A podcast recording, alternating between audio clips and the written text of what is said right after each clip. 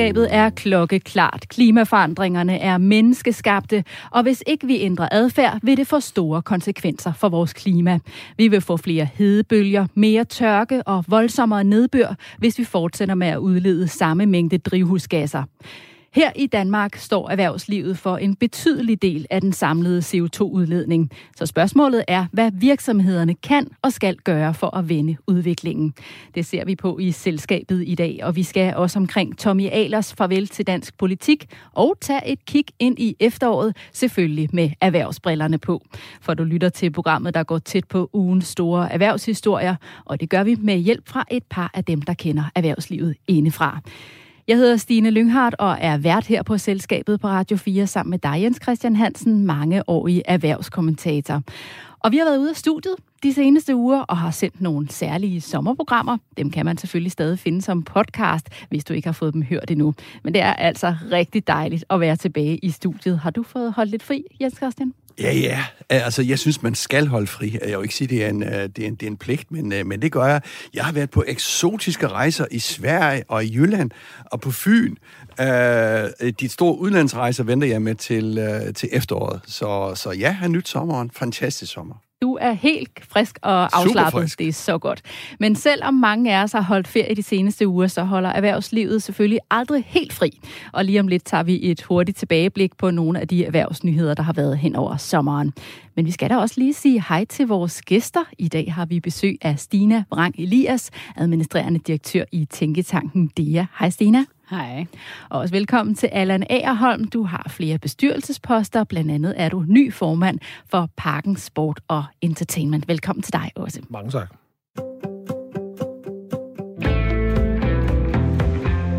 Og vi starter som sagt med et overblik over erhvervsnyhederne, både dem fra den seneste uge, men også fra sommerugerne. Jens Christian, er der noget, man ikke må være gået glip af, mens man har været på ferie? Ja, det er det sikkert. Altså, vi har jo siddet alle sammen og set sport. Øh, jeg så i aftes, at det var, at øh, i gennemsnit har vi set 55 timer sport. Jeg tror sørme, jeg har set mere. Øh, men lad det nu ligge. Jamen altså, erhvervsmæssigt er sommeren jo en meget, meget, meget død periode. Men jeg har der lagt mærke til, at dansk erhvervsliv, vi kan lige komme ind i detaljerne senere måske, har det rigtig, rigtig godt. Med ja. nogle undtagelser. Men de store selskaber, Novo, Mærsk, øh, Pandora, de opjusterer, opjusterer og skovler penge hjem som aldrig nogensinde før. Og det er jo i kølvand på øh, coronakrisen her. Så, øh, så øh, det, er, det, er, det er ligesom det, der er sket hen over sommeren. Er det også har... lidt overraskende? Jeg synes, det er overraskende, at, øh, at det er så voldsom øh, gang i væksten. Det er jo ikke øh, et dansk fænomen nu. Øh, de virksomheder, jeg nævner her, de er jo alt afhængige af, hvad der sker uden for Danmark. Ikke? Men jeg synes, det er lidt overraskende alligevel, at vi er kommet så hurtigt tilbage efter en af de største øh, kriser, kan du sige, i, øh, i nyere tid, sådan rent øh, forbrugermæssigt og, og, og, og, og det hele der. Ikke? Øh, men, men altså, øh, det spændende bliver jo efter, og det skal vi snakke om senere i programmet, det er jo, at en masse virksomheder her skal til at betale skat og moms, udskudt skat og moms osv. osv. Og øh, hvordan ligger det til? Så øh, det bliver et spændende, jeg tror, det bliver et spændende efterår. Og så lige til sidst, så har vi haft en, en, en strække, øh, den hemmelige strække, som jeg siger, sygeplejerskerne har strækket. Øh, jeg ved ikke, hvad de øh, har gang i, men øh, det er ikke rigtig mange, der har fundet ud af det. Nu kan jeg se, at de optrapper den, men det må være en dyr strække, øh, og jeg kan ikke rigtig se, at nogen af parterne endnu har fået noget ud af det. Og hvorfor men, er det, du beskriver den som hemmelig? Jamen, det er fordi, at den, øh, jeg tror, den er otte uger nu. Altså en strække, der var i otte uger, og hvis jeg husker ret, så er det nogle tusinde op mod 4-5.000 sygeplejersker, der er taget ud forskellige steder til at strække. Men der er jo ikke nogen, der har fundet ud af, at de har strækket. Det har jo været fodbold, det har været olympiade, det har været øh, det ene og det andet og det tredje. Altså, en strække er jo noget, man gør for ligesom at tiltrække sig opmærksomheden, så man kan lægge noget pres på modparten. Uh, men uh, jeg synes, det er en... Uh, de ser, jeg vil ikke sige, det er formålsløst, men, men, men, men det er den hemmelige strække. Hvad skal der til for, at den er knap så hemmelig mere? Jamen, det skal jo, at uh, den kommer frem, og den uh, bliver debatteret, og det er måske nogle politikere, der... Uh, altså, det er arbejdsmarkedets parter, der skal, der skal forhandle her, indtil de ikke kan forhandle, og så går øh, Christiansborg ind og laver et øh, diktat, kan du sige, ikke? Og, og, og, og der positionerer man sig jo øh, ved at være øh, fremme i medierne og med klare holdninger til, øh, til, til hvordan øh, eventuelt øh, Christiansborg skal lave et diktat. Og hvis man så øh, bladrer aviserne igennem fra den seneste uges tid, er der så noget særligt, du bider mærke i der? Nej, det synes jeg ikke. Altså, det, det er vel de store makroøkonomiske ting, og så er det jo øh, boligpriserne, som vi har været meget inde på her på øh, i selskabet på Radio 4 må ikke øh, de er ved at finde et uh, normalt leje? Det er det i hvert fald noget, der tyder på. Jeg så her uh, på de seneste tal, at udbuddet er sted, og læggetiderne er, er sted, og det vil sige, at afslaget, hvis I skal ud og købe bolig uh, han over de næste par måneder, så husk at få et godt afslag, fordi uh, uh, altså det er alt sammen med til at stabilisere priserne. Mm. Jeg tror ikke, det er nogen, der venter et krak øh, overhovedet, men, men måske en sådan nul udvikling eller noget i den stil over næste år. Stine, er der nogle øh, erhvervsnyheder, som du har fulgt med særlig interesse den seneste tid og her hen over sommeren? Ja, jeg vil sige øh, en artikel i Berlingske i dag, som øh, sætter øh, fingeren på øh, mangel på arbejdskraft, øh, som jo bare bliver det, øh, tror jeg, store øh, spørgsmål i de næste mange øh, år, fordi vi kigger ind i meget små øh, ungdomsårgange, og alle kommer til at øh, mangle. Øh, der var den hemmelige, der, øh, Jens Christian snakker om den hemmelige sygeplejerske strække et sted, hvor den ikke er hemmelig. Det var, da vi så søgetallene til sygeplejerskeuddannelsen. Vi kommer jo til at mangle sygeplejersker, vi kommer til at mangle lærere, vi kommer til at mangle pædagoger. Det er så alt sammen noget, der er i det offentlige. Øh, den artikel, som der er i Berlingske i dag, den siger jo, jamen øh, det private arbejdsmarked kan næsten ikke få noget arbejdskraft, fordi der er så mange ansat i den offentlige sektor.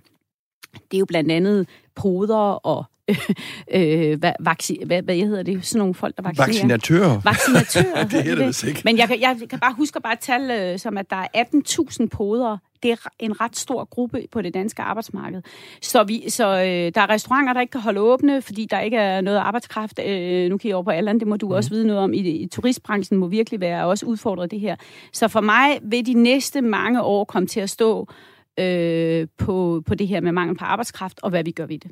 Og er det også noget, du kommer til at beskæftige dig med? Ja, i ja. allerhøjeste grad, fordi nu øh, beskæftiger jeg mig med uddannelse, meget med uddannelsespolitik, øh, så det kommer til at kigge på, vil, kan, vil det lykkes os at... Øh, at få nogle unge mennesker til at blive lærer og pædagog, det er helt sindssygt vigtigt. Hvis vi ikke får nogle dygtige til det, det er jo fundamentet for det hele. Men øh, vil vi også få nogen til at øh, uddanne sig inden for IT og øh, det man STEM, altså Science, Technology, Engineering and Mathematics, altså de naturvidenskabelige og tekniske fag, de havde også en tilbagegang i år ved årets optagetal. Så det her med, at øh, det er jo fint nok, at, øh, at vi har nogle virksomheder, der, der brager der ud af, altså Novo, Mærsk, men får de, kan de få den arbejdskraft? Men Stine, er vi ikke derhen, hvor det, uanset uanset hvor mange det kommer ud af vores øh, unge mennesker. Øh, altså er vi ikke der, hvis vi ikke øh, åbner grænserne lidt mere, så får vi ikke løst det problem. Øh, vi, det, der er ikke nogen tvivl om, at der er øh, behov, der vil både være behov for international arbejdskraft, og så vil det være behov for at få arbejdet med den, kan man sige, reserve, vi har, nemlig de 20 procent af en ungdomsårgang, som stadigvæk ikke får mere uddannelse end en grunduddannelse, end en grundskolen. Altså vi har 20 procent af en ungdomsårgang, som kun får op til 9. klasses eksamen det kan vi ikke klare os med i det her samfund. Så er der også behov for en, en indsats der. Allan, hvad har du uh, bidt mærke i i nyhederne? Jamen, øh, udover lige den, der bliver nævnt nu med, med arbejdskraften, så er det jo det her helt uforklarlige opsving i økonomien, ikke kun i Danmark, men i, i store dele af, af verden, da vi ramte den her pandemi for øh, snart 18 måneder siden. Der tror jeg, vi var mange, der var lidt bange for, om vi så også ville ramme ind i en global recession, øh, med, med alt det, det nu bringer med sig. Øh, jeg havde ikke fantasi til at forestille mig sidste sommer, at vi ville stige ind i, i, i vækstrater, som vi ser nu. Øh, ejendomspriser, der stikker fuldstændig af i perioder og, og opsving over hele linjen, lige med undtagelse af noget turisme. Øh, og, og det synes jeg bare, vi skal glæde os over, fordi det er jo virkelig et luksusproblem, vi så står med. Men vi står helt konkret med den udfordring, at hvis ikke vi får tilvejebragt noget, noget arbejdskraft, jamen så kan vi ikke øh, servicere den efterspørgsel, der er hverken i, i produktion, industri eller i servicevirksomheder. Øhm, og, og det er ikke ny. Den, den, den var der også op til pandemien. Den var der før finanskrisen, øh, helt tilbage der. Og, og der er nogle helt grundlæggende greb, der skal, der, der skal tages, øh, synes jeg. Det er ikke gået væk, og det er blandt andet det, du nævner med, med uddannelser, men også at få flere unge ind i erhvervsuddannelserne der har vi haltet i, mm. øh, i meget, meget lang tid, øh, hvor det har været sådan en, en, en tvangstanke blandt forældre. Øh, jeg forstår særligt møder, viser undersøgelser, at at øh, hvis ikke man får en gymnasial uddannelse, så har man nærmest tabt på forhånd, og det er altså ikke rigtigt. man kan komme rigtig langt mm. med en, en erhvervsfaglig grunduddannelse, og så øh, i øvrigt skabe sig et rigtig fint liv på baggrund af det. Og det stopper ikke en fra at læse videre senere, hvis man skulle få lyst til det. Men må jeg ikke lige sparke en lille kritik ind her, Allan? Jo, fordi øh, altså, har erhvervslivet været god nok selv øh, til at løfte de ting? Altså, som vidt jeg har forstået, så er der mange af de der typisk faglige uddannelser, hvor man ikke har kunne få pra- praktikpladser, øh, og så videre, og så videre. Nej, det, det er faktisk ikke rigtigt. Er det ikke rigtigt? Nej, det er ikke Allan rigtigt. har ret, det er ikke rigtigt. Nej, ikke det, det har i hvert fald været historien. Ja, men det, det, det er faktisk øh, ikke rigtigt. Det er godt, vi har fået det øh, korrigeret her. Ja, ja, der er sandsynligvis undtagelser fra alle generelle udtalelser. Der er sikkert også nogle uddannelser, jeg ikke kender til, hvor det har været svært at få praktikpladser. Men dem, jeg kender til, der har det været den omvendte verden i meget, meget lang tid, at det har været svært at finde unge mennesker øh, til at tage de praktikpladser, der nu engang har været der. Og jeg er selv formand for Hotel- og Restaurantskolen her i, i København, og vi har jo set øh, et faldende elevoptag i de, øh, siden, øh, hvad hedder det, folkeskolereformen, var det ikke 14, 13, 14? 13, og den blev effektueret ja. i 14. Ja, og øh, den havde simpelthen den modsat, modsatte effekt, det der var tiltænkt, og det var netop, at man skulle få styrket erhvervsuddannelserne. Det, det gjorde man ikke. Det, det var stik modsat. Lad os runde nyhedsoverblikket af. Her til sidst i udsendelsen tager vi et kig på, hvad efteråret byder på for erhvervslivet, og hvad vi vil holde særligt øje med den kommende tid.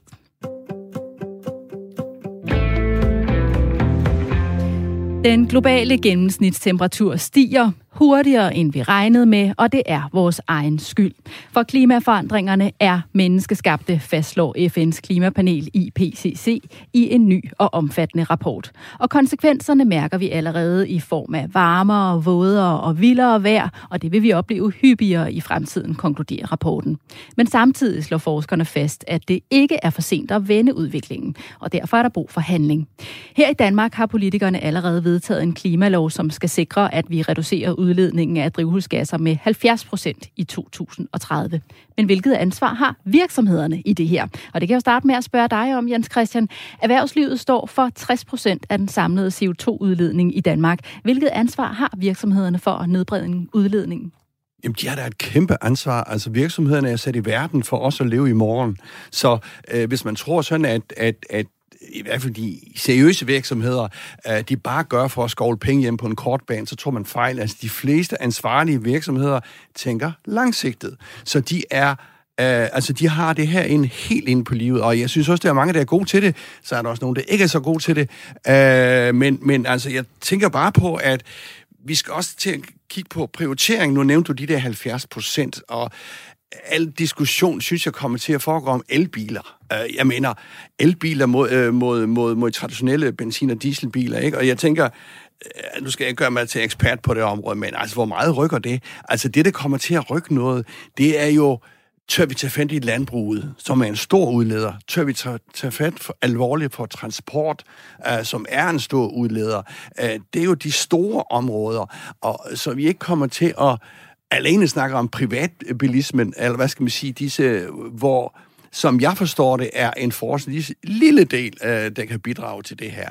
Øh, så, så, men, men, men virksomhederne har et, et, et, et kæmpe ansvar.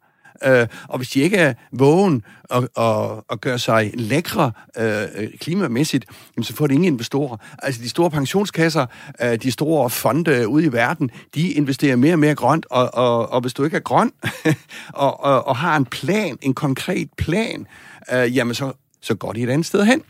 Hvad tænker du, Allan, her? Hvor stor er det ansvar har virksomhederne?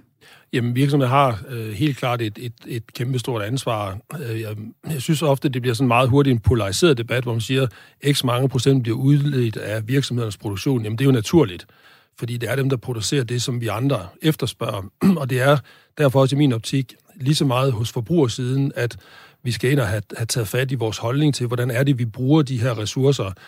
Uh, her forleden, da, udkom, da rapporten udkom, der, der noterede jeg mig også, at hvis man, hvis man kigger på det overforbrug, et samfund som Danmark har, så stoppede vi med at bruge en klodes årlige produktion i vores ration allerede i marts i år, mm. simpelthen fordi vi har et kæmpe overforbrug. Så, så det er jo ikke kun et spørgsmål om at sige til en eller anden fabrik, at nu skal de skrue ned for CO2-udledningen deres skorsten. Det, kan, det er lige så meget, tror jeg, forbrugeradfærd derude. Og så øh, synes jeg simpelthen, at, at vores offentlige indkøbssystem trænger til et gevaldigt eftersyn. Jeg har selv siddet og budt ind på de her offentlige udbud rigtig, rigtig mange gange, også her for ganske nyligt. Der var statens øh, indkøb af konferenceydelser i udbuddet. Og når man sidder og kigger på, hvor lidt miljøhensyn så vægter i den samlede beslutningsproces, så er det simpelthen skammeligt. Øh, det var under 10 procent øh, i vægtning på, på det her udbud, og det er så historisk højt i øvrigt, at tidligere været langt mindre, hvor pris typisk vægter sådan noget med 60 procent. Og, og der synes jeg jo, det offentlige har, undskyld, at det offentlige, har, det offentlige indkøbssystem ikke løfter deres ansvar. Men Ellen, kan du ikke prøve at uddybe det der? For jeg synes, det er svært at forstå for øh, os almindelige mennesker, det der med for eksempel et kursus, der udbydes. Jo, men... Mm. Ja, altså hvad er det, det, det ligesom mangler i den, øh, i den udbuds... Øh... Når, når staten udbyder indkøbsaftaler, så foregår det i sådan et matrix af specifikationer og krav. Og de vægtes så med en eller anden vægtning i procent af den samlede beslutningsproces.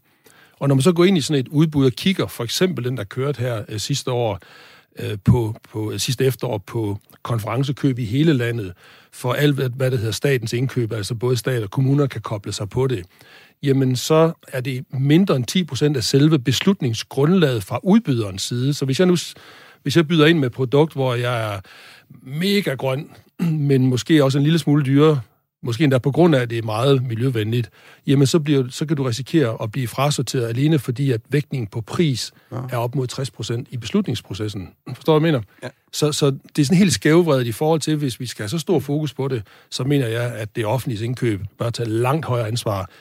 Det kan så igen være med til at drive innovation og udvikling hos udbyderne. Øh, fordi der er en grund til at udvikle det og innovere på det, hvis ikke der er efterspørgsel på det.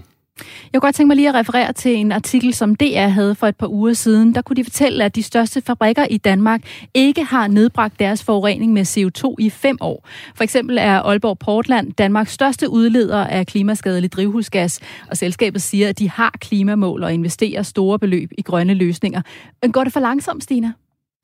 Altså nu vil jeg sige det sådan, nu har jeg haft første paket til øh, klimaudfordringer, øh, eller hvad det betyder, øh, fordi jeg har holdt øh, ferie i Norditalien øh, ved Komosøen, og jeg har aldrig nogensinde oplevet noget lignende. Altså øh, at stå i regnvejr, ligesom du står under en bruser i 48 timer en sø, der er øh, fyldt med træ, altså det var jordskred. Øh, du kunne ikke komme nogen vegne, du kunne øh, ikke komme imellem byerne, du kunne øh, ikke sejle, fordi der kom træ i, øh, i propellerne øh, på de mm. både, som sejler normalt på Komosøen og, og fragter folk på arbejde. Altså jeg vil ikke sige, at de ikke kunne sejle, men de sejlede enormt langsomt øh, og skulle hele tiden regne. Så, så det der med, altså jeg vil bare sige, at jeg har, øh, det, det er virkelig et wake-up call, og derfor kan man sige, at der er ikke noget, der går hurtigt nok i forhold til det her. Så hvis det, hvis, der er, hvis det er, nu kan jeg jo ikke tjekke, jeg går ud fra, at du taler sandt, når du siger, at de ikke har nedbragt det i de sidste fem år, så er det jo bare, det kan vi jo ikke vente fem år yderligere. Altså, vi skal jo i gang nu, og jeg tror jo, jeg tror jo, at øh, som Allan, han jo, jeg, jeg, nu tolker jeg lidt på, hvad Allan siger, han, at det er jo både virksomheden, der skal gøre noget, og det er os selv. Altså virksomheden producerer det, som vi efterspørger. Så vi skal tænke over, når vi efterspørger. Øh, virksomhederne skal indrette sig øh, selvfølgelig meget mere, altså de har et kæmpe ansvar.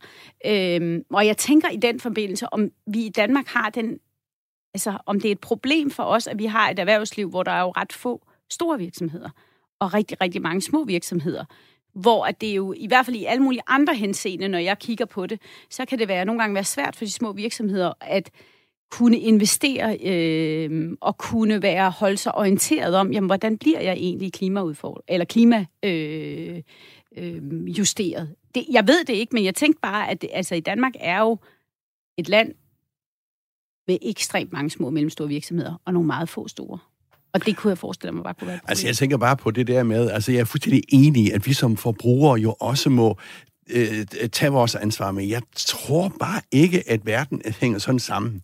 Altså, jeg tror bare, vi tager den letteste løsning. Jeg tror mere på, at vi er sgu nødt til at komme ind med nogle straf, eller noget dyre priser, eller på en øh, øh på anden måde adfærdsregulerende. Men det er da klart. Jeg men... tror det kommer ikke af sig selv, men... Det kommer ikke af sig selv, men det hvis der det med... bliver dyrere at flyve, for eksempel, så er der jo færre, der kan flyve. Jamen, det er det. Så må man jo, lægge, øh, altså, så må man jo have nogle, øh, nogle rigtige priser. Mm. Uh, vi skal måske senere snakke om, uh, uh, hvad hedder det, uh, afgifter uh, på, på, uh, på udledninger, og der er det jo også diskussioner, om man skal sætte uh, prisen op. Altså, og det, man kan godt sige så, nej, altså staten skal ikke blande sig så meget, sådan noget, men altså, jeg tror bare ikke, man kommer nogen vegne, hvis man ikke laver nogen tvangsforanstaltninger. Men jeg vil bare sige, jeg synes faktisk, at Allan har en yderligere virkelig god pointe i det her med offentlig indkøb. Fordi ja, Danmark, er, Danmark er et land, hvor den offentlige sektor fylder ekstremt meget. Det gør den. den og den er en enorm stor efterspørger. Absolut. Så hvis den offentlige sektor ikke efterspørger klimavenlige løsninger, hvorfor? Altså, hvordan forestiller man sig så, at man kan drive øh, udviklingen af private service, ydelser, altså både produkter og services, hvis, de ikke, hvis, hvis det offentlige ikke efterspørger det. Ja, og det er måske et lille øh, supplement der til for de, øh, de offentlige ejendomme. Altså hvis jeg forstår det ret, så ejendomme, der kan man gøre rigtig, rigtig mm. meget på ja. ejendomme. Jeg tror, det er 20-30 procent, ja. mm. øh, det står på ejendomme, og det er selvfølgelig også meget vores egen bolig og så videre. Men hvis de offentlige ejendomme, og, og, mm. og øh, hvis de kunne starte der i hvert fald, så ja, det er meget Men et godt eksempel på, hvordan man for eksempel i nogle lande har gjort. Jeg ved, at i Norge for eksempel, der havde man ikke, hvor man jo sejler rigtig meget, der havde man ikke eldrevne færger. Så, efter, så, så efterspurgte politikerne sagde, vi vil have en eldreven færge inden for de næste, jeg kan ikke huske, hvor mange år det var. Nu har de jo eldrevne færger. Altså, så det er jo et eller andet med, altså hvis du ved, hvis, hvis jeg var producent, hvis jeg vidste, der var en efterspørg i den anden ende, som ville aftage mine produkter, så ville det give meget mere mening for mig at gå ind i det. Så det er jo noget med at, altså, at få tænkt det hele vejen igennem, ikke altså, så den her klimalov også får en afsmittende effekt i den offentlige indkøbspolitik. Men er det ikke også noget af det, der er svært på det her med klimaområdet? Fordi uh, de her sådan mere langsigtede planer, der bliver lagt både politisk og måske også i nogle virksomheder, at det er noget, som sådan vil, vil give en effekt på længere sigt. Men klimaet har jo faktisk brug for, at vi handler nu hvis vi skal, skal, skal ændre udviklingen. Øh, hvordan løser vi den udfordring, Allan?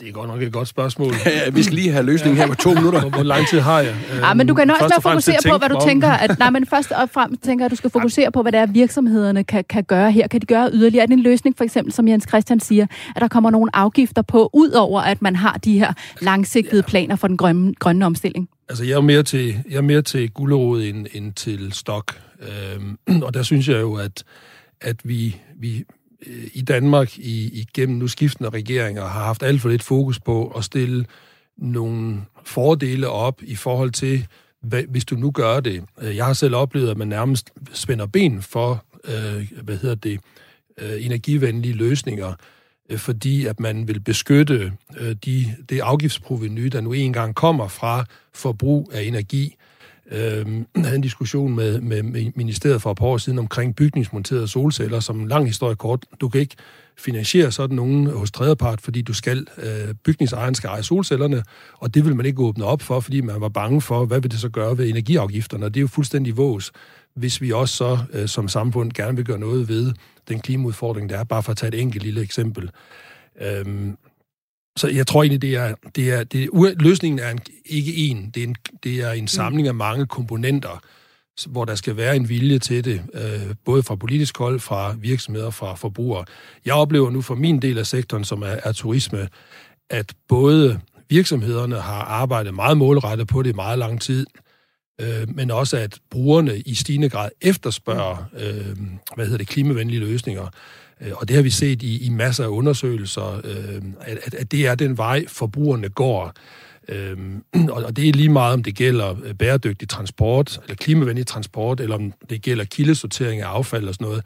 Vi har jo faktisk turister, der kommer her til landet fra udlandet, og kan ikke forstå, at vi stadigvæk må putte alt ned i småt brandbart i visse kommuner, fordi kommuner som ikke kan få implementeret kildesortering ude ved afhændingsstedet.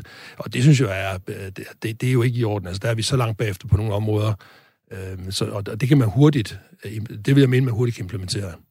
Jens Christian, er du øh, optimist eller pessimist på klimaets vegne, hvis vi ser ind i fremtiden? Ah, altså, jeg blev da, øh, jeg synes, jeg har hørt meget i min tid. Jeg blev da lidt, øh, jeg vil ikke sige bange, men jeg blev da, altså klimaet har jo været på dagsordenen, nu er den så ved at skubbe lidt til side på grund af corona og så videre, men, men altså, ja, jeg synes, den sidste rapport, det jeg har set af den øh, fra, fra FN, uh, som jo øh, bekræfter de værste uh, mm. ting, synes jeg, uh, den, uh, den skræmte mig lidt, og uh, jeg må sige, at uh, politikere, altså det er jo ikke nok, altså jeg synes, det er fint, at regeringen har en målsætning med 70% reduktion i 2030, punktum. Altså, hvor er øh, hvad skal man sige, hvor er øh, de konkrete tiltag? Øh, håber de, at der kommer, øh, at der falder øh, noget teknologi ned fra himlen, som løser det øh, nytårsaften i 2029, eller hvad? Altså, politikerne må handle, og det skal jo være nu, og ikke i morgen. Og det er jo også noget, der er international fokus på. Til november mødes verdens lande til FN's klimatopmøde i Glasgow i Skotland. Tak til jer alle tre for den første runde af dagens program.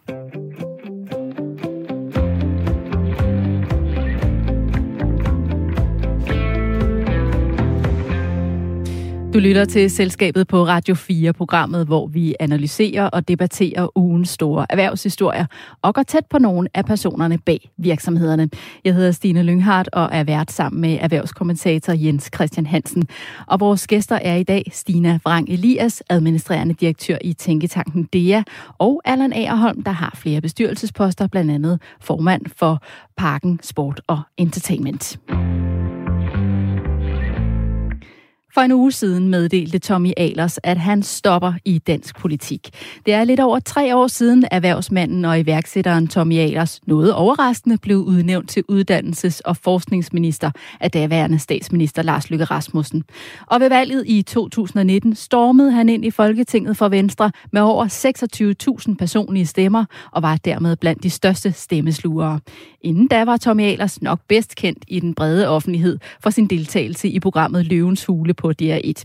Men i maj 2018 gik han altså ind i politik, og hør lige her, hvad han sagde i talkshowet Libert på TV2 News, da han året efter fik en plads i Folketinget. Jeg giver det sådan 10 år, må vi se... Du giver det 10 år? Ja, det gør jeg. Der er jo mange, der siger, at, at du er en utålmodig person. Uh, har du tålmodighed til at være i opposition i fire eller otte år, hvor du skal sidde nede på bagerste række og deltage i diverse samråd? Jamen, jeg, tænker, jeg tænker det ikke på den måde. Nu har jeg, ikke, jeg har ikke prøvet det. Øh, men jeg tænker det ikke på den måde, at jeg sætter mig ned på bagerste række. Men det blev som bekendt kun til tre år. Hør, hvad Tommy Ahlers svarer i et nyt klip fra sidste uge, som vi også har lånt for vores gode kolleger på TV2. Hvorfor vælger du at forlade politik nu? Jamen det gør jeg egentlig af, af to grunde. Øh, det vigtigste er, at jeg vil øh, ud og hjælpe øh, klimaiværksætterne med at bygge løsningerne i den grønne omstilling, i stedet for måske kun at tale om det. Det er den ene. Og den anden er, som også spiller lidt ind her, det er, at jeg synes måske ikke helt politik har leveret det, jeg håbede. Jeg synes, der er lidt for meget et, et spil. Det har jeg prøvet at lave det om, men uh, er ikke helt lykkes med det, og derfor tænker jeg nu, at jeg skal bruge mine kompetencer et andet sted. Jens Christian, hvad er din reaktion på Tommy Ahlers afsked? Ja, det kan godt være, at jeg kommer i mindretal her. Jeg har altså øh, stor respekt for, for, for øh, Tommy Ellers, men jeg synes godt nok, at... Altså, jeg har mistet øh, respekten for ham som politiker, det må jeg sige. Uh, hvis han kun ville med, med til, uh, til det sjove at være minister og køre i ministerbiler, men ikke det sure at være politiker, jamen så skal han heller ikke være på Christiansborg, og derfor er det ikke et stort tab for Christiansborg. Uh, med al respekt for, for Tommy Ahlers og det, han kan ud i erhvervslivet. Men altså, det må han jo selv om. Øh, selvfølgelig, det står jo en frit for. Hvis han heller vil ud og arbejde et andet sted, så er det jo bedst, han, han går. Øh, det efterlader jo selvfølgelig det problem, øh, kan du sige, at hvorfor, hvordan får vi rekrutteret bredere øh, til, vores, øh, til vores 179 øh, medlemmer på Christiansborg? Det er en skarp holdning, du har, Jens Christian. Hvad siger du til det exit, Allan? Jamen, ikke overraskende en lille smule uenig, øh, men nok mest ud fra den betragtning, at øh, jeg har den grundholdning, at jeg synes, der mangler erhvervserfaring i vores, øh, i vores folketing øh, og blandt vores øh, politikere. Øh, jeg synes simpelthen, der er alt for mange af dem, som ikke har stiftet bekendtskab med den virkelige verden derude, hverken i erhvervslivet eller, eller på anden vis. Og, og derfor så bliver det, som jo også det, der har så til synligheden frustreret uh, Tommy Ahlers, alt for meget politisk øh, spil blandt hinanden. Hvordan kan man lave benspænd? Øh, hvordan kan man indkalde til en forhandling med meget kort varsel? Har vi hørt om her for nylig over sommeren, hvordan øh, øh, hvad hedder det, meget store beslutninger bliver truffet af politikere på et meget løst grundlag, fordi de dårligt nok kan nå at læse øh, de Øh, hvad hedder det, øhm, baggrundsnotater, der skal ligge til grund for deres beslutninger. Vi så det også i noget af håndteringen af corona, hvor, hvor det var helt tydeligt, at en del af dem, der tog beslutningen, ikke anede, hvad det egentlig var, de havde besluttet, før det var for sent. Og det synes jeg er problematisk, fordi det kan godt være, at det er den, som Kortrup skriver, det er den demokratiske proces. Jo, jo. Men det vi så står med som borgere, øh, her i landet med bagefter, det er altså ikke altid den bedste løsning. Det kan godt være, det er den, der er politisk bedst for dem, der har fået den igennem, men ikke nødvendigvis den, der driver landet på den bedste måde. Men det er jo demokrati. Øh, Jamen, det er med på. Men det, det er jo men... demokrati. Øh, erhvervsliv er diktatur. Ja, sådan er det jo. Altså, men, ah. men, men der er nogen, der til sidst har en beslutning. Det er du ikke i politik, der skal du forhandle dig frem. Og ja. derfor synes jeg, at, at, at, at spillet jo er en... Altså, det, man kalder det spillet, og jeg er jo fuldstændig enig med dig, at der er jo meget spild. Øh, selvfølgelig ja. er det det, men jeg skal da lige hilse at sige, at der er meget spild i erhvervslivet også.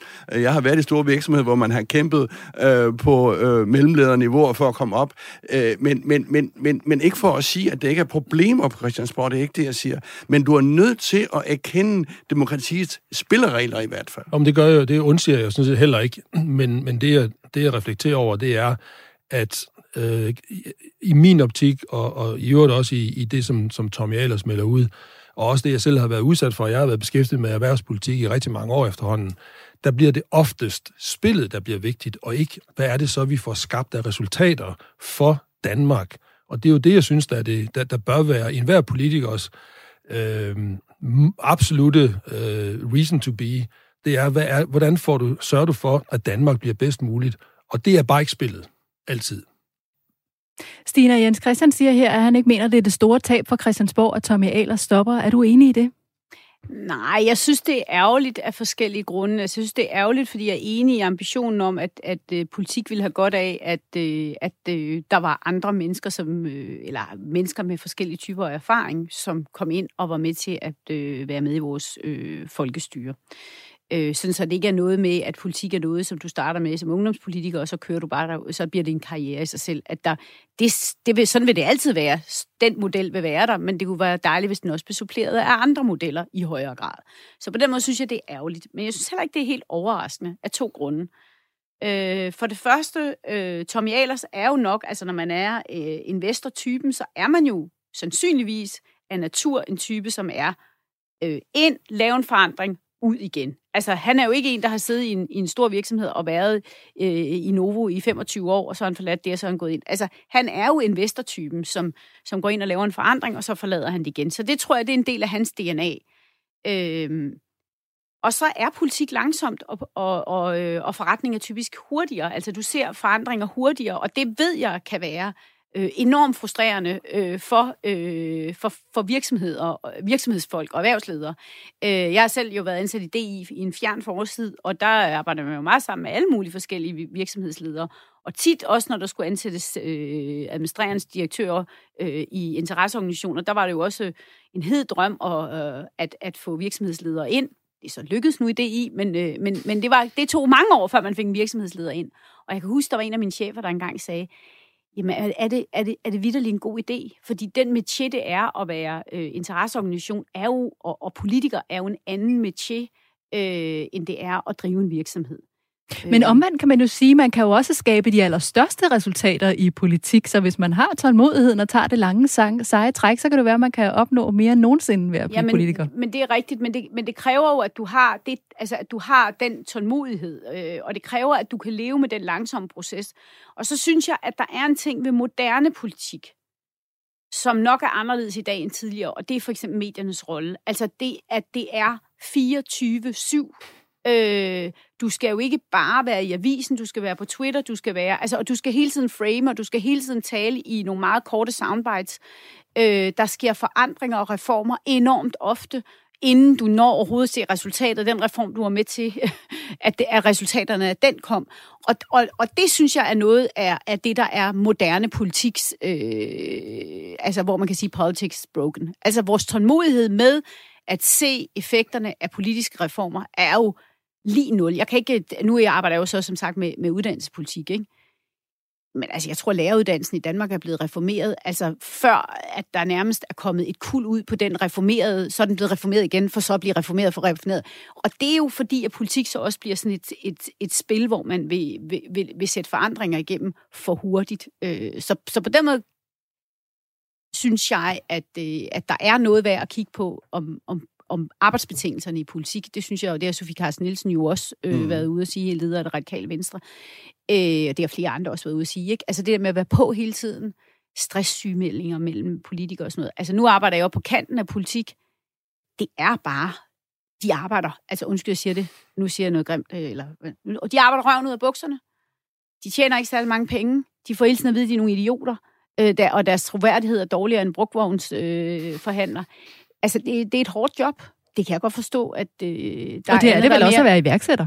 Det er det også at være iværksætter, men du, Åh, men men kan du du skal ikke stå... kassen. Men Du kan, dels kan du score kassen, og du behøver heller ikke at være på Twitter og LinkedIn og Facebook og hvad ved jeg, non-stop. Jens Christian, nu siger du det her med, at det ikke er det store tab for Christiansborg, at han stopper, men er det et tab for erhvervslivet, at Tommy Ahlers stopper på Christiansborg? Åh, det ved jeg ikke. Altså, jeg er da selvfølgelig lidt enig med, med, med Allan. Altså, det er jo vigtigt, at alles stemmer kommer ind på Christiansborg. Uh, uanset om man er uddannet, ikke er uddannet. Jeg så nogle tal her for nylig, at, at uh, der er åbenbart 10 procent i det danske samfund, som har en længerevarende uh, uddannelse. Mm. På Christiansborg er det 57 procent. Og det er jo ikke dårligt at have en længerevarende uddannelse. Det er bare et skævt, mm. uh, hvad skal man sige, et, et, altså det er skævt, at, at, uh, at der er så mange, og kun så mange kloge, øh, i anfølgelsestegn, øh, mennesker øh, på Christiansborg. Man må ikke lige sige, ja, heller ikke, Altså, nu er det de sidste øh, uges tid også skudt på de ungdomspolitikere, og jeg ved det ikke, øh, jeg er måske ikke helt enig i, at det er så dårligt, at du har ungdomspolitikere, som, som har et metier. De kender i hvert fald demokratiet, og hvordan, hvad skal man sige, spillereglerne er. Jeg er måske heller ikke nødvendigvis enig i, at man behøver at have været ud at have et, et rigtigt job. Det er et problem, hvis 179 øh, øh, øh, øh, på Christiansborg ikke har haft et rigtigt job. Men må jeg ikke lige minde om, at fire af de største politikere i min optik de sidste øh, øh, 50 år, Jens Otto Krav, Poul Slytter, Poul Nyrup og Lars Løkke, jo stort set ikke har, jeg ved godt, øh, Slytter måske var advokat, men det var vel først som politiker, han øh, brændte igen. Altså, øh, f- f- fremragende politikere. Så der er jeg fremme ved min pointe, at på øh, Christiansborg skal du først og fremmest være politiker. Du skal ikke være erhvervsmand på Christiansborg, du skal være politiker. Og øh, nu, senest kan vi jo i hvert fald huske, at Poul Støtter, han fik lavet en hel masse ting. Uh, jeg ved ikke, hvor stor en erhvervsmand han var, men han var en glimrende politiker. Men jeg synes heller ikke, det var det, jeg sagde. Jeg sagde bare, at det ville være vigtigt, at der også var andre. Ja. Øh, at det ikke er alene er mennesker, som alene er vokset op i politik. Det tror jeg bare er øh, rigtig godt, at man også har nogle andre erfaringer. Fordi alt andet lige, så kan man være god til at viske den, øh, den næste øh, store politiske stjerne øh, noget i ørerne øh, om, hvordan det foregår andre steder. Men skal vi så give det med i løn? Fordi så snart det er et eller andet, øh, og du øh, var jo, øh, Stine, jeg er faktisk meget enig med dig i min egen branche, mediebranchen. Nu vil jeg ikke tage ansvaret for hele mediebranchen, men vi er jo i den grad, øh, øh, hvad skal man sige, eksponent for at og, og, og, og, og banke det der spil, spillet, øh, som vi snakkede om, op til øh, øh, helt uanselige højder. Uh, jeg ved ikke, øh, altså jeg, vi bør, i, også i medierne, bør måske også gribe vores barn, øh, og hvad er det, vi bringer med til demokratiet mm. her? Det er ikke altid godt. Nej, men jeg ved ikke, om øh, højere løn i sig selv vil løse det. Øh, det kan jo, altså, jeg tror ikke, Tommy Ahlers, det, jeg tror ikke, det er lønnen, der får ham til at gå eller blive. Det, det tror jeg simpelthen er processen, at det er så langsomt, og altså, at det er der hårdt at sidde og være i opposition. Øh, der kan man sige, det som Tommy Ahlers oplevede, nemlig at komme ind i politik at være minister, det minder jo mere om at drive noget, ikke? Øh, Så jeg er ikke sikker på, at løn i sig selv løser det, men jeg synes da, at øh, løn er en del af at være en attraktiv pakke, og jeg vil jo gerne have, at der er nogle dygtige unge mennesker, som har lyst til at blive politikere. Jeg har ikke noget problem med, at vi har øh, mennesker, som har det som deres métier. Mm-hmm. Jeg synes bare, at det ville være rigtig dejligt, hvis der også det blev suppleret øh, af andre kompetencer også. Tommy Jalers har jo været en øh, populær politiker, som jeg fortalte. Han øh, har jo fået mange personlige stemmer og, øh, og var også populær som minister. Hvad synes du, han har opnået, Allan, i sine tre år i politik? Ja, jeg tror egentlig ikke, at, at øh, jeg, jeg ikke vanvittigt meget for at være, være helt bramfri. Altså, det, jeg synes, at øh, han lykkedes med at få, få i talesat innovation og den del af politikken mere i øjenhøjde, fordi han kommer fra miljøet, så, så det blev ikke så meget politiksnak, det, det blev mere, ja, som sagt, i øjenhøjde med, med erhvervet og erhvervslivet og, og almindelige mennesker herude. Men, men jeg synes ikke, at han har været der længe nok, og, og egentlig har, har opnået noget særligt. Øh, men som jeg sagde tidligere, det, det er ærgerligt, at der ikke er flere af hans slags derinde, fordi jeg synes nemlig, at det er ude af balance. Øh, øh det kan godt være, at der ikke skal være 179 erhvervs, øh, folk med erhvervserfaring i, øh, i, i Folketinget, men når man kigger på, hvad der så er samlet set, så synes jeg simpelthen, at, at øh, den del er underrepræsenteret. Hvordan har man kunne mærke, at han havde en anden baggrund? Jeg synes, hans, han, han talte mindre politikersnak. Øh, ofte så, så bliver politikersnak, det, det bliver sådan en, engang træde en vand, hvor man ikke rigtig får sagt noget, men man taler rigtig meget. Øh, og for helt almindelige mennesker som, som mig, der, der, der, der, der bliver det bare træls at høre på, fordi det er bare snak for snakkens skyld, og så har man sådan en ideologi, man trækker ind over det, og vi kan bare se den seneste her, hvor Nye Borgerlige går ud og foreslår, at man skal lægge hele den offentlige sektor om. Og inden der er gået fem splitsekunder, så er det på Twitter og Instagram og Facebook og TikTok og alt muligt andet. Helt forudsigeligt. Hvad siger Dansk Folkeparti, og hvad siger... Øh, øh jeg tror, det er SF og det enhedslisten, der er ude og skyde det ned, at så får vi mindre velfærd. Det har vi hørt så mange gange. Der er ikke nogen, der gider... De, de har ikke engang lyst til at tage diskussionen om, kunne man, altså på en savlig, ordentlig måde, kunne man måske drive det offentlige mere effektivt? Nej, det kan man ikke. Der skal bare pumpes flere penge i. End of story. Vi gider ikke snakke om det. Det, det, det, det er sådan noget... Det gjorde han nemlig ikke, øh, Tommy Ahlers. Det var mere faktuelt baseret. Det var mere, synes jeg, balanceret. Jens Christian? Ja, altså, jeg øh, husker, nu, nu er han jo ikke død, men som politiker i hvert fald, altså, jeg husker ham som et kommunikationstalent, mm. øh, først og fremmest, og ikke så meget styret, mm. Allan er måske lidt inde på det, og ikke så meget styret af hele den der spin her, som mm. øh, har, er, er, er gået helt over, øh, er, er, helt ud af, af fatning der. Jeg husker en lille detalje, hvor han skulle til hofmiddag eller anden øh, ting, hvor han så mm. blev fotograferet i bilen, og knappen var åben, ja. og man kunne se hans bare mave. Og, altså, mener, det er bare en lille detalje, men den uh, tog han med sådan et, uh, et lidt humoristisk uh, kommunikationstalent, uh, er det, jeg siger. Ja, den greb han fint. Jeg kan lige tilføje, at Tommy Alers forlader Folketinget med det samme, men han forbliver medlem af Venstre. Frem til sin afgang har han været klimaordfører for Venstre, og det område fortsætter han altså med at beskæftige sig med.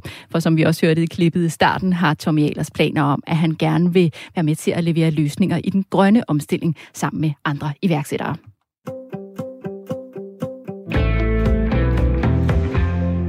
Vi har taget hul på andet halvår af 2021. Allerede nu sker der en hel masse ude i de danske virksomheder. Der er nok lidt mere summen på gangene, end de fleste af os har været vant til det seneste års tid.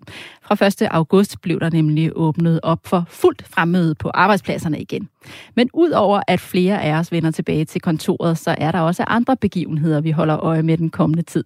Og lad os prøve at få et overblik over, hvad der kan få betydning for dansk erhvervsliv i efteråret, Jens Christian. Men lad os lige starte med det her med tilbagevenden til de fysiske arbejdspladser. Hvad er det for en opgave, virksomhederne har taget hul på i forhold til at få taget godt imod de medarbejdere, som i nogle tilfælde har siddet hjemme det meste af et år? Ja, altså, puha, det, jeg tror, den er forskellig fra virksomhed til virksomhed. Jeg tror, i rigtig, rigtig mange virksomheder, i næste uge vil det være øh, back to business, og man øh, har helt glemt det der med hjemmearbejde. Altså, jeg tror ikke på, at øh, så, kan, så må det så modbevises, at man laver de der store forkromede planer om hjemmearbejde og det ene og det andet og det tredje. Og det skal selvfølgelig også laves, så det passer til en enkelt virksomhed. Og jeg forstår jo godt, vi har jo stået og snakket her om meget om, vi kan øh, spare transport og så videre og så videre. Men jeg tror bare, i løbet af meget kort tid, så vil vi falde tilbage øh, til de vante øh, rammer øh, for en langt, langt den største del. Øh, jeg tvivler lidt på, at at, øh, Øh, at, at, at, at det, der kommer det store skifte med hjemmearbejde og, og være inde på arbejde. For det er jo inde på det fysiske arbejde, hvor alle magtkampen foregår, hvor alt det sociale foregår. Uh, og hvis du skal frem i verden, uh, og så skal du altså være fysisk uh, inde på arbejde, er min uh, påstand. Så du tror, at det vil, at vores erfaringer vil sive sådan lidt stille og roligt Ja, det tror jeg, altså, og det er jeg ked af, for jeg kan se alle fordelene ved det, men, men, men jeg tror bare, mange virksomheder siger, puh, her, det er besværligt, og planlægning, og hvordan får vi uh, møde planlagt, osv. osv. Så uh, skal vi ikke bare uh, gå tilbage uh, til det, eller man kan sige, vi lader bare være at lave noget, og så går vi tilbage til det, som det altid har været. Er du enig i det, Stina? Ej, ikke helt. Øh, jeg tror, at der vil ske nogle... Jeg tror, at der har, man har opnået den erfaring, at når folk er derhjemme, så er de faktisk rigtig effektive og får rigtig meget for hånden. Og jeg ved da også, at øh, jeg kender et universitet for eksempel, som har reduceret der, altså som simpelthen har ændret deres øh, udbygningsplaner. De kommer simpelthen ikke til at have de samme faciliteter, som de ellers havde regnet med. Øh, jeg kender også virksomheder, som øh, har mm. nedskaleret deres domicil. Jeg hørte lige om en indisk virksomhed, som helt er holdt op med overhovedet at have en fysisk arbejdsplads. De mødes en gang om ugen og drikker noget kaffe sammen, og ellers ordner de derhjemmefra. Det er jo sådan helt ekstremt. Det tror jeg ikke på. Men jeg tror, der vil, jeg tror, der vil ske noget, fordi der også vil være den her klima... Øh, hvad hedder det nu, pres øh, i forhold til, at meget af det, vi øh, ellers mødtes om, det bliver vi nødt til at, og, og, øh, altså, vi bliver nødt til at blive bedre til at sondre imellem, øh, nice to have og need to have. For der er masser af ting, som man ikke kan, vil jeg sige, i det digitale virtuelle rum. Det har vi også lært.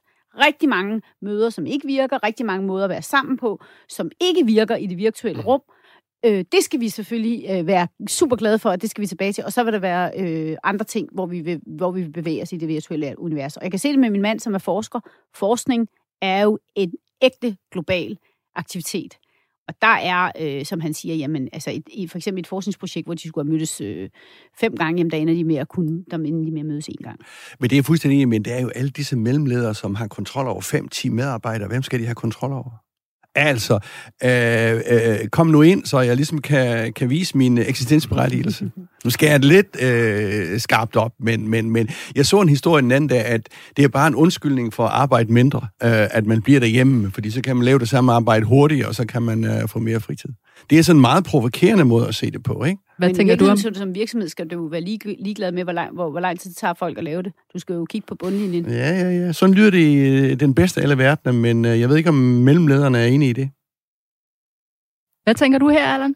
Jamen, øh, jeg er helt overbevist om, at, at øh, bevægelsen imod en mere fleksibel arbejdsplads, den var allerede i gang et godt stykke tid før øh, corona. Øh, jeg har selv beskæftiget mig med det i mit tidligere job, og jeg har set andre virksomheder, blandt andet Carlsberg og andre, jeg har besøgt ISS, hvor man har hvor man har arbejdet hen imod den her kultur øh, med balance imellem det at være fysisk til stede for at holde både timeånden, men også at holde ledelseskontrollen, øh, kontrollen, kan man sige, eller, eller det mandat, man nu har som ledelse, uanset om man er top- eller mellemleder. Øh, men også det her med work-life balance, og hvordan får vi mest ud af vores ressourcer, altså i det her tilfælde vores medarbejdere, hvordan skaber vi den bedste balance.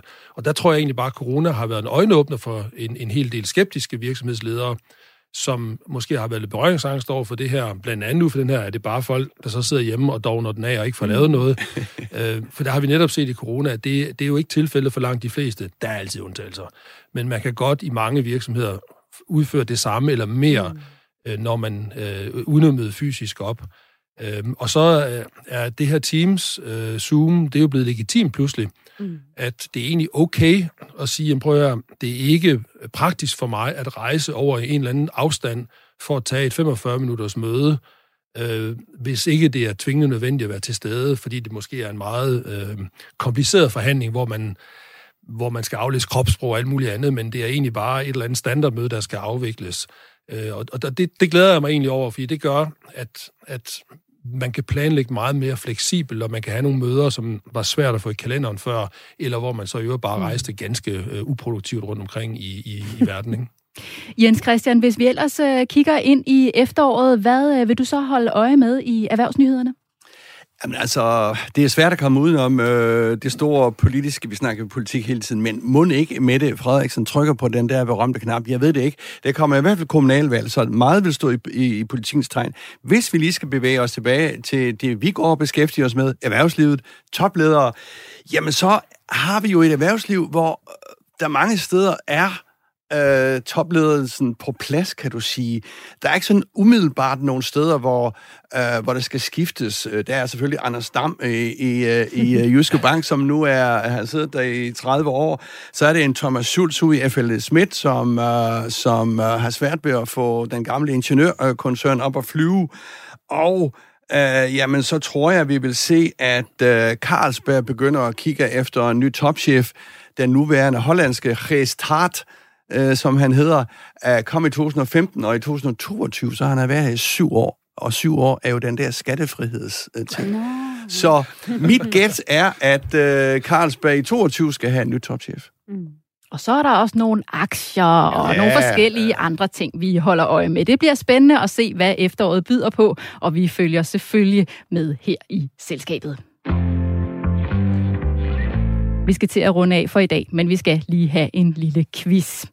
Vi har flere gange her i selskabet fulgt det intense kapløb mellem tre milliardærer om, hvem der kom først ud i rummet i deres egne rumraketter. Og i løbet af sommeren er det lykkedes for to af dem. Det blev den britiske Virgin-stifter Richard Branson, som kom først afsted den 11. juli, og bare lidt mere end en uge senere, den 20. juli, fulgte den amerikanske grundlægger af Amazon, Jeff Bezos. Lad os lige høre et klip fra, da han blev sendt op.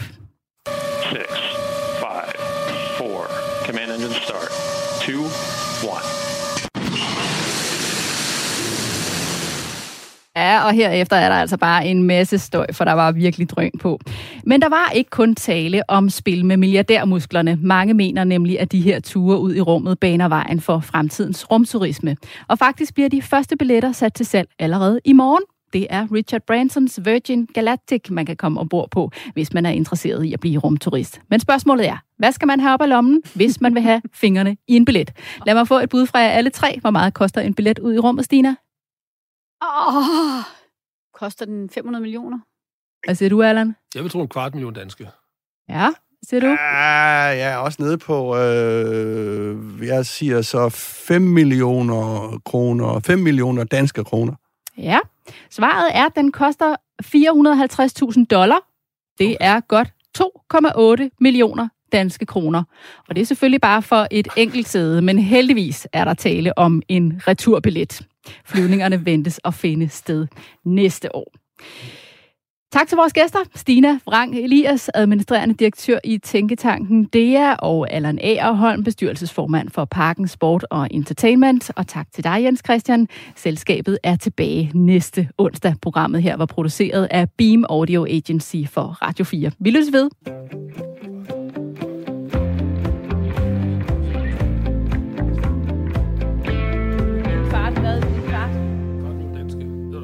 Kvart hvad?